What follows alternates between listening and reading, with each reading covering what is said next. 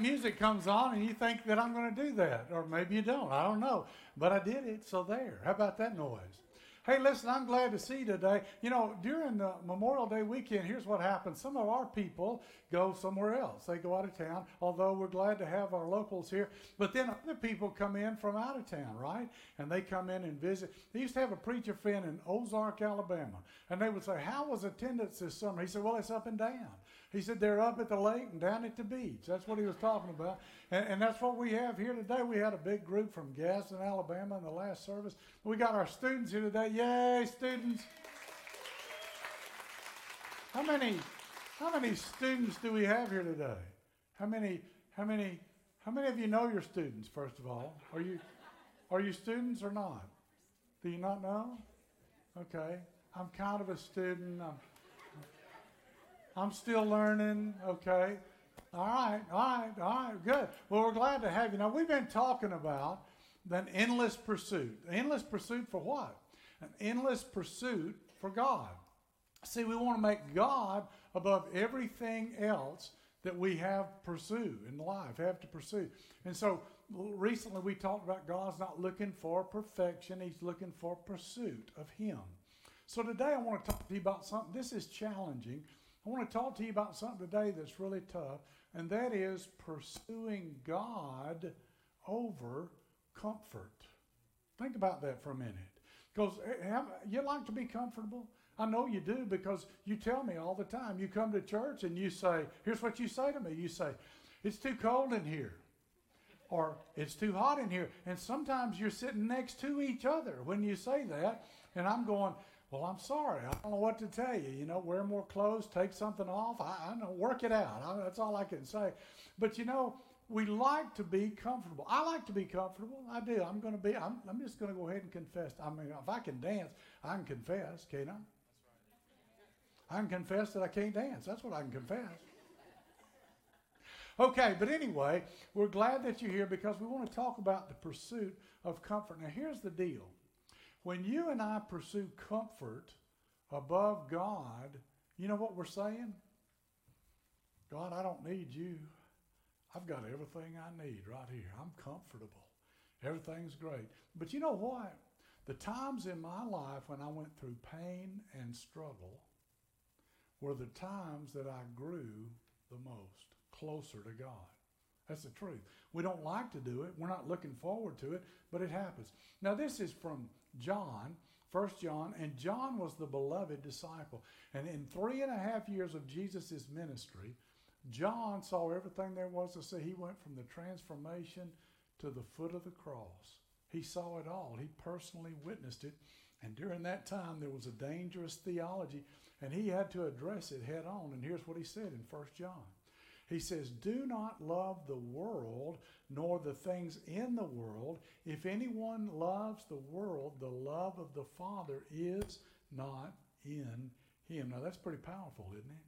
And so he's saying, hey, listen, we like the world. We're comfortable in the world. We like to be where we want to be. We enjoy this life. We have family and friends. There's a lot of positive things. But he says, you know what? This world's going to end someday. And he said, I got a better one for you and it's an eternal one. And I want you to focus on me even when you're in this world. Now, the best definition for what does it mean? Don't love the don't love the cultural system of the world. Now, listen, culture changes all the time, doesn't it? You know, people decide what's popular, they decide what they believe. Well, I just believe this. This is what I think.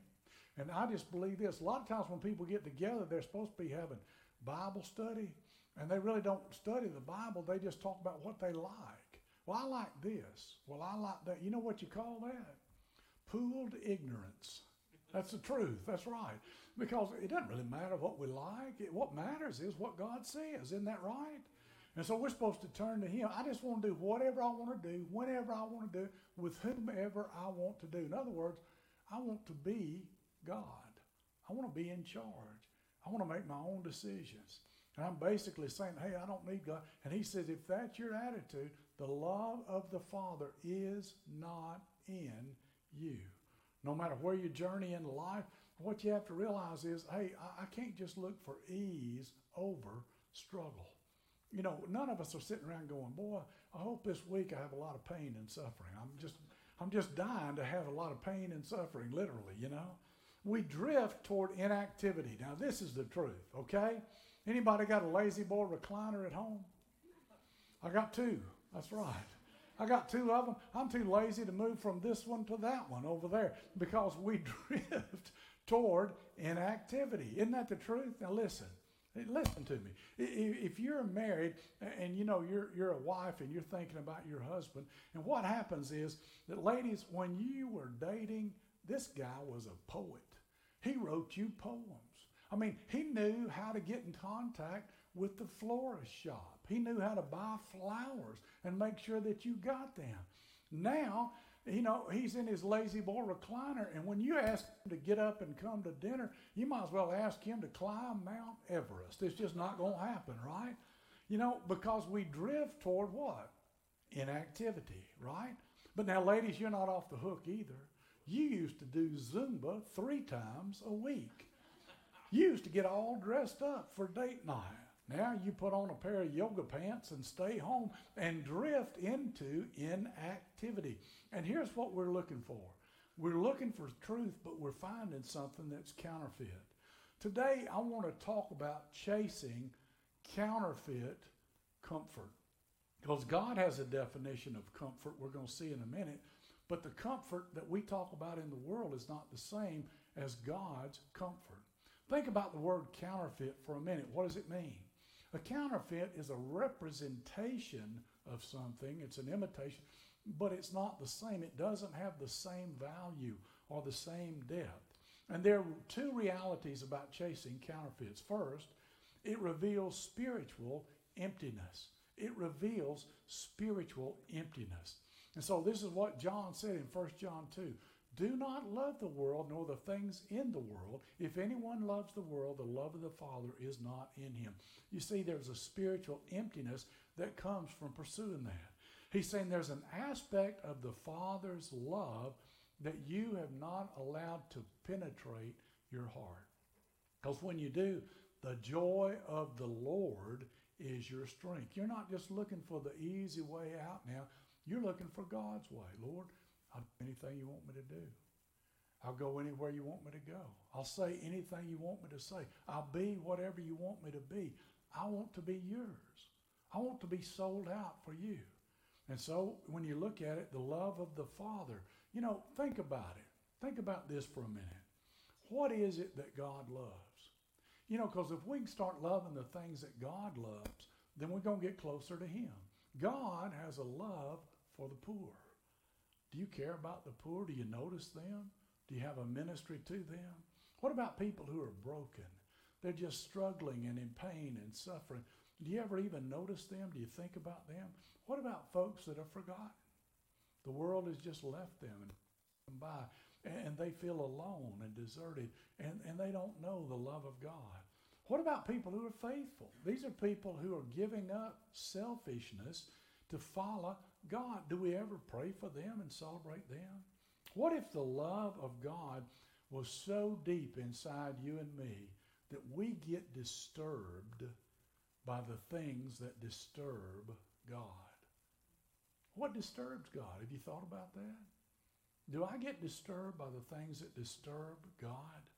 Because if we can dis- be disturbed by the things that disturb the heart of God, we're following him. We're coming after him. Paul wrote this in 2 Corinthians.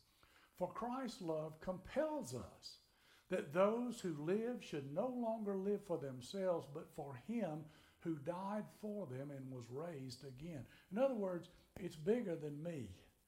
I, have got to have something in my life bigger than me. I'm focused on God. I'm focused on His children. I want to do something for Him that's eternal. I want to make a difference in this life. And chasing a counterfeit comfort gives you spiritual emptiness. Second, it eliminates our need for faith. Chasing something empty as comfort reveals that we don't need to have faith. I, I, can just have comfort. I don't have to have faith. In Hebrews 11, the author starts out by faith, by faith, by faith. By faith, Moses when he had a speech impediment, and God called him to stand up to the most powerful man on earth at the time, the Pharaoh, and say, Let my people go. And by faith, Moses did that. By faith, Abraham. Abraham had it pretty good. He had his family, he had his friends. He was pretty well off. He had a lot to offer. There was a lot to give up. And God says, I want you to leave your home. And I want you to go someplace, and I'm not even going to tell you where it is. I just want you to set out, and I'll show you where to go. And you just keep going and trust me, and I'll get you there. And he had to leave, but ultimately, it led him and the children of Israel to the promised land. When I was in high school, they took a group of us from Tennessee. They lied to us and said, We're taking you to Florida to church camp. They took us to Baldwin County, Alabama. The bus pulled in, there was a concrete block building. I said, What's the matter? The bus break down? They said, This is it. I said, This is what? They said, This is Camp Glory. I said, Doesn't look too glorious to me. But it was. And one by one, God called us into the ministry. Five guys from my home church ended up, and God transplanted us down here to Florida. I mean, we weren't smart enough to know this was the promised land. We didn't have enough clout to make all that happen. God just picked us up and transplanted us. And you know what? When you leave your family and friends, it's difficult, isn't it? Yesterday, our daughter Elizabeth, they live in Birmingham. They were at Lake Martin in Alabama. And our, our granddaughter, Collins, is beautiful, gifted, perfect, gorgeous. I have pictures. How much time do you have? She's four years old, and she was on one of those paddle boards.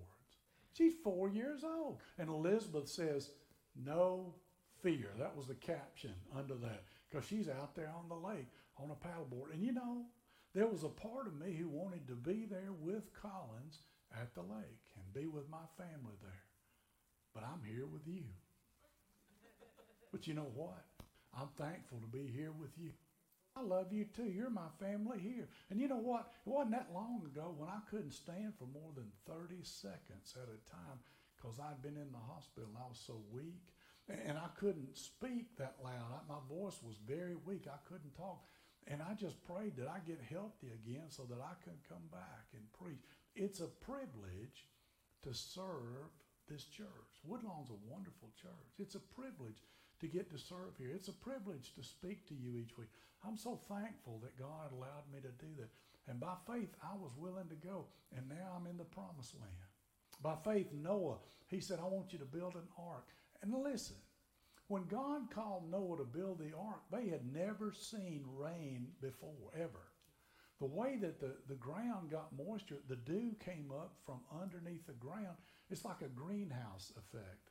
If you have a crawl space under a house, you got to have a moisture barrier that you put down, a dehumidifier down there. I had a house like that because that moisture would come up. They had never ever seen rain. He said, "What are you building?" He said, "The ark." He said, "Why?" God told me to. What, what's it for? I mean, we're near water. We're right here on dry land. And you know, he said, Well, God's going to bring a flood. How's that going to happen? Well, the water is going to fall out of the sky. What? Water is going to fall down out of the sky. Yeah, what you been drinking, Noah? You on another page, boy. You've gone around the bend. And then the first drop came. Hey, maybe, wait a minute, maybe he was right. And then it started pouring. And everybody started running for the boat.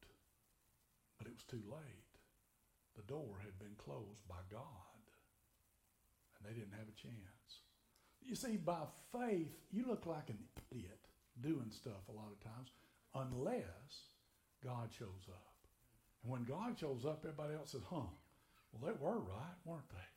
We left the Methodist church. Everybody was scratching their head. Why are you leaving the Methodist church? I had friends who talked to me about, well, that's okay for you. We're not ready to do that. Recently, they've been calling me and saying, okay, how'd you do it? We, are looking at it now. We're talking about doing it too. One guy called me this week. He said, Joe Lay is the smartest guy in our conference. We should have been paying it. He really did. He said that to me.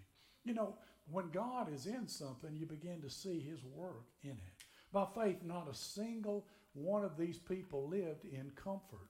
They lived walking by faith. So here's the challenge for you and me, and that is what can I do that would never work unless God supernaturally intervenes. God's called me to do it. He wants to make it happen. And the only way it can happen is through Him. The author goes on in Hebrew and it says, without faith, it is impossible to please God. So if you want to please God, you got to have what? Faith. Faith. His love will create more out of disruption than it will out of ease. Justin Wren discovered that slavery was still going on in the world when he went to the Congo and he saw this pygmy tribe. And what happened was these people, these pygmy tribe people, they had this land, but people took it away from them. These oppressors came in and they said, This is not your land anymore. It's our land. You're going to be our slaves. We're going to tell you what to do, and you're going to have to do what we say. And they became slaves.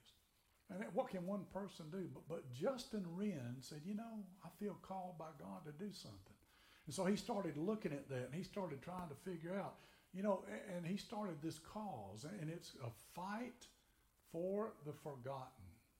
And he said, What if we dug wells and we made water, you know, wells for these people so they can get their own water? And what if we raised money? And what if we paid for this land and we gave it to them and they could live in freedom.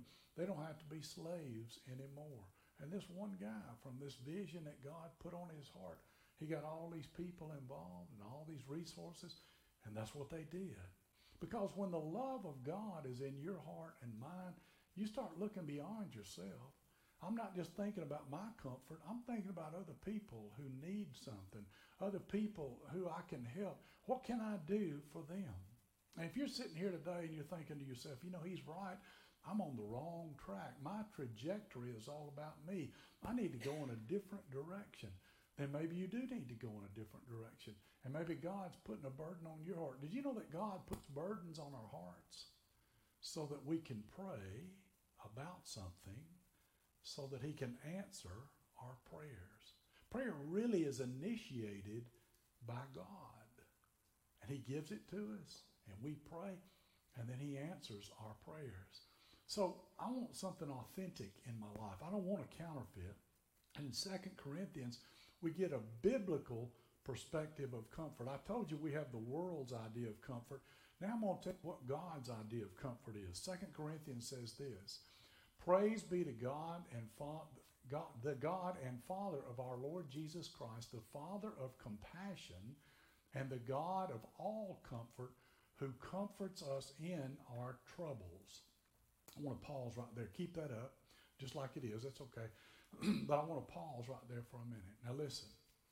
You can't get the comfort of God unless He gives it to you. The comfort of the world is nothing like the comfort of God. He gives us a peace that passes all understanding. It's a peace in the midst of conflict. It's a peace when our circumstances say, I don't have peace. But God says, if you've got me, you've got peace that will rise above your circumstances. Don't look at your circumstances, look at me, and I'm going to give you peace. And you're going to have something that is my comfort for you. And then it goes on and says this so that we can comfort those in any trouble with the comfort we ourselves receive from God. For just as we share abundantly in the sufferings of Christ, so also our comfort abounds through Christ. So if you really want to be comforted today, God has the answer for you. And it's not in the culture, but it's in His Word. If you want to know what to do, He tells you, and you shall know the truth, and the truth shall set you free. And that's where it is. So we don't have to chase the counterfeit comfort. Now, there are a couple of things I want to challenge us with, okay? Embrace divine discomfort. Boy, now that's not a popular thing to say, is it? Everybody want to be uncomfortable, right? But that's what we're talking about. Here's what it says in James. Consider it all joy, my brethren, when you encounter various trials, knowing that the testing of your faith produces endurance. And endurance, and let endurance have its perfect result, so that you may be perfect and complete, lacking in nothing. And so, you know, we don't like to go through tests, but God, when He tests us, He makes us stronger and better. You know, there's a word in Greek. The Greek word for testing is dokimion. Dochimion. Dokimion. And it's the word that we use to describe what a silversmith does with raw silver. He takes ore and he puts it in a big pot and then he builds a really hot fire. And then what happens is the silver starts to melt and all the impurities start to rise to the top. And then he just takes off the dross, the waste, and he pours that off every time. He does it over and over again until it's so silver you can see your reflection in it then because all the impurities have been taken away from it. Now listen. What if the pain that you and I have endured just God's way of saying, I'm just trying to get the selfishness out of your life. I'm just trying to get the sin out of your life. I'm just trying to raise that up to the surface so that I can remove it and get rid of it. So that when I look at you, I see a reflection of my Jesus righteousness that we are because of Jesus. And that's what we're looking for, to see that happen in our life. He just scrapes away the sin so that what comes to the surface can be polished for him and beautified and to make to be to look like him. It's a testing of our faith and it cre- it makes our creator smile. Maybe you have a child who is seemingly unreachable as a parent and you've got the heartbreak of trying to help them and it's helpless. Maybe you're paralyzed by a report of your health from the doctor and you're scared. Maybe your marriage is not what it should be and you felt so alone. Maybe you find yourself with some kind of behavioral or chemical addiction and you just have a life of despair. What if, what if the setback in your life, God's going to take that and He's going to use it for a set up for His purposes to be accomplished? He's going to take something bad, He's going to turn it into something good. What if He's going to take your misery He's going to say, now listen, you're going to have a ministry. You're going to be able to help people because of what you went through. Because when they go through it, you can help them. Laura and I went through infertility. We were trying to have children. We couldn't have kids. We went through a lot of pain and struggle and tests and money and all kinds of grief and years of that. But you know what? We have a great ministry now to people who are trying to get pregnant. We've had so many people in the churches we've served over the years. We have prayed with them and walked with them and talked with them and helped them. And we've seen them either adopt or get pregnant. And great things have happened. God has used that for His glory. And it's drawn them closer to Him. What if the pain in your life is there just to produce the presence of God? Because His presence is what we're seeking. The most valuable things in my life have been accomplished through pain and the presence of God. Now, Paul goes on in Romans, the fifth chapter, to say, Not only so, but we also glorify in our sufferings because we know that suffering produces perseverance, perseverance, character, character, hope, and hope does not put us to shame because God's love has been poured out into our hearts through the Holy Spirit who has been given to us. So you pursue that counterfeit comfort, you're not going to find it but you will find it in God. So we can embrace divine discomfort because, Lord, I know you're going to use this for your glory. And then, second, we can embrace that this is not our best life. This is not our best life. Paul says in Romans, uh, it says, Yet we, what we suffer now is nothing compared to the glory he will reveal to us later. For all creation is waiting eagerly for that future day when God will reveal who his children really are. So he's saying the suffering we go through now won't compare with the glory we'll receive ultimately. And this is not your best life. So don't we don't have to hang on to it. I know we enjoy it and we like it and we want to stick around. I, I get that. We're human, but you know the best is yet to come. We're wired for a life of eternity. And scripture says that it's coming and it's something we can enjoy. If you try to fulfill your eternal longings with temporary comfort, you're going to be empty. You won't be able to find it. You can't have heaven's standards with an earthly existence. You, have got to live on a higher spiritual plane. So here's what Jesus says in Matthew If you try to hang on to your life, you'll lose it. But if you give up your life for my sake, you will save it. So, uh, what's God's agenda? What does He want us to pursue? What is it that He has for us to do? What, can we do to follow Him today? And then Paul says in 1 Corinthians, no eye has seen, no ear has heard, no mind has imagined what God has prepared for those who love Him. We can't even imagine what He's going to do. We can't even imagine what it's really going to be like, but it's going to be glorious and it's going to be a blessing and it's not going to be shallow or counterfeit.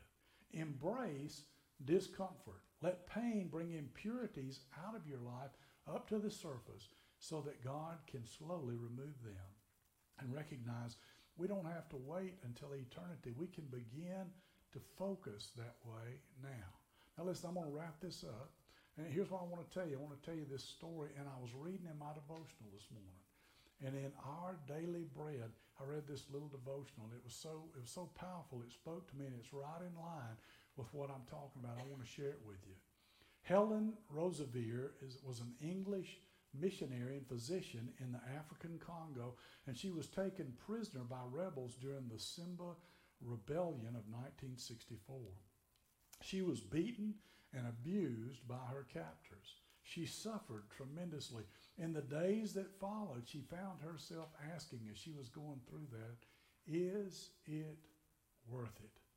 She said, when the awful moments would come through that rebellion and the price seemed too high to pay, the Lord seemed to say to me, change the question. The question is not, is it worth it? Is it worth it? But the question is, am I worthy? Meaning God. Is God worthy? And it was in that moment of the pain that she was enduring that the answer was always yes. He is worthy. That's why I do what I do. It says it in Revelation 5:12. Worthy is the lamb who was slain. He is greater than our circumstances. He is worthy. Amen. Father, this is not an easy message to hear, but when we really see it clearly, it's a message that we must all embrace. Lord, we, we, we fall short, we fail, we sin, we make mistakes, and you t- pick us up and brush us off, and you make us new again, and you cleanse us from all unrighteousness, and you give us a vision that's beyond ourselves where we look to you and to other people. How can we serve you? How can we serve them in such a way that it really makes a difference in their lives, that they get running water, that they get their own land, that we could do something just because we're yours for somebody else in need, and that we might give you all the glory. And all God's children said, Amen.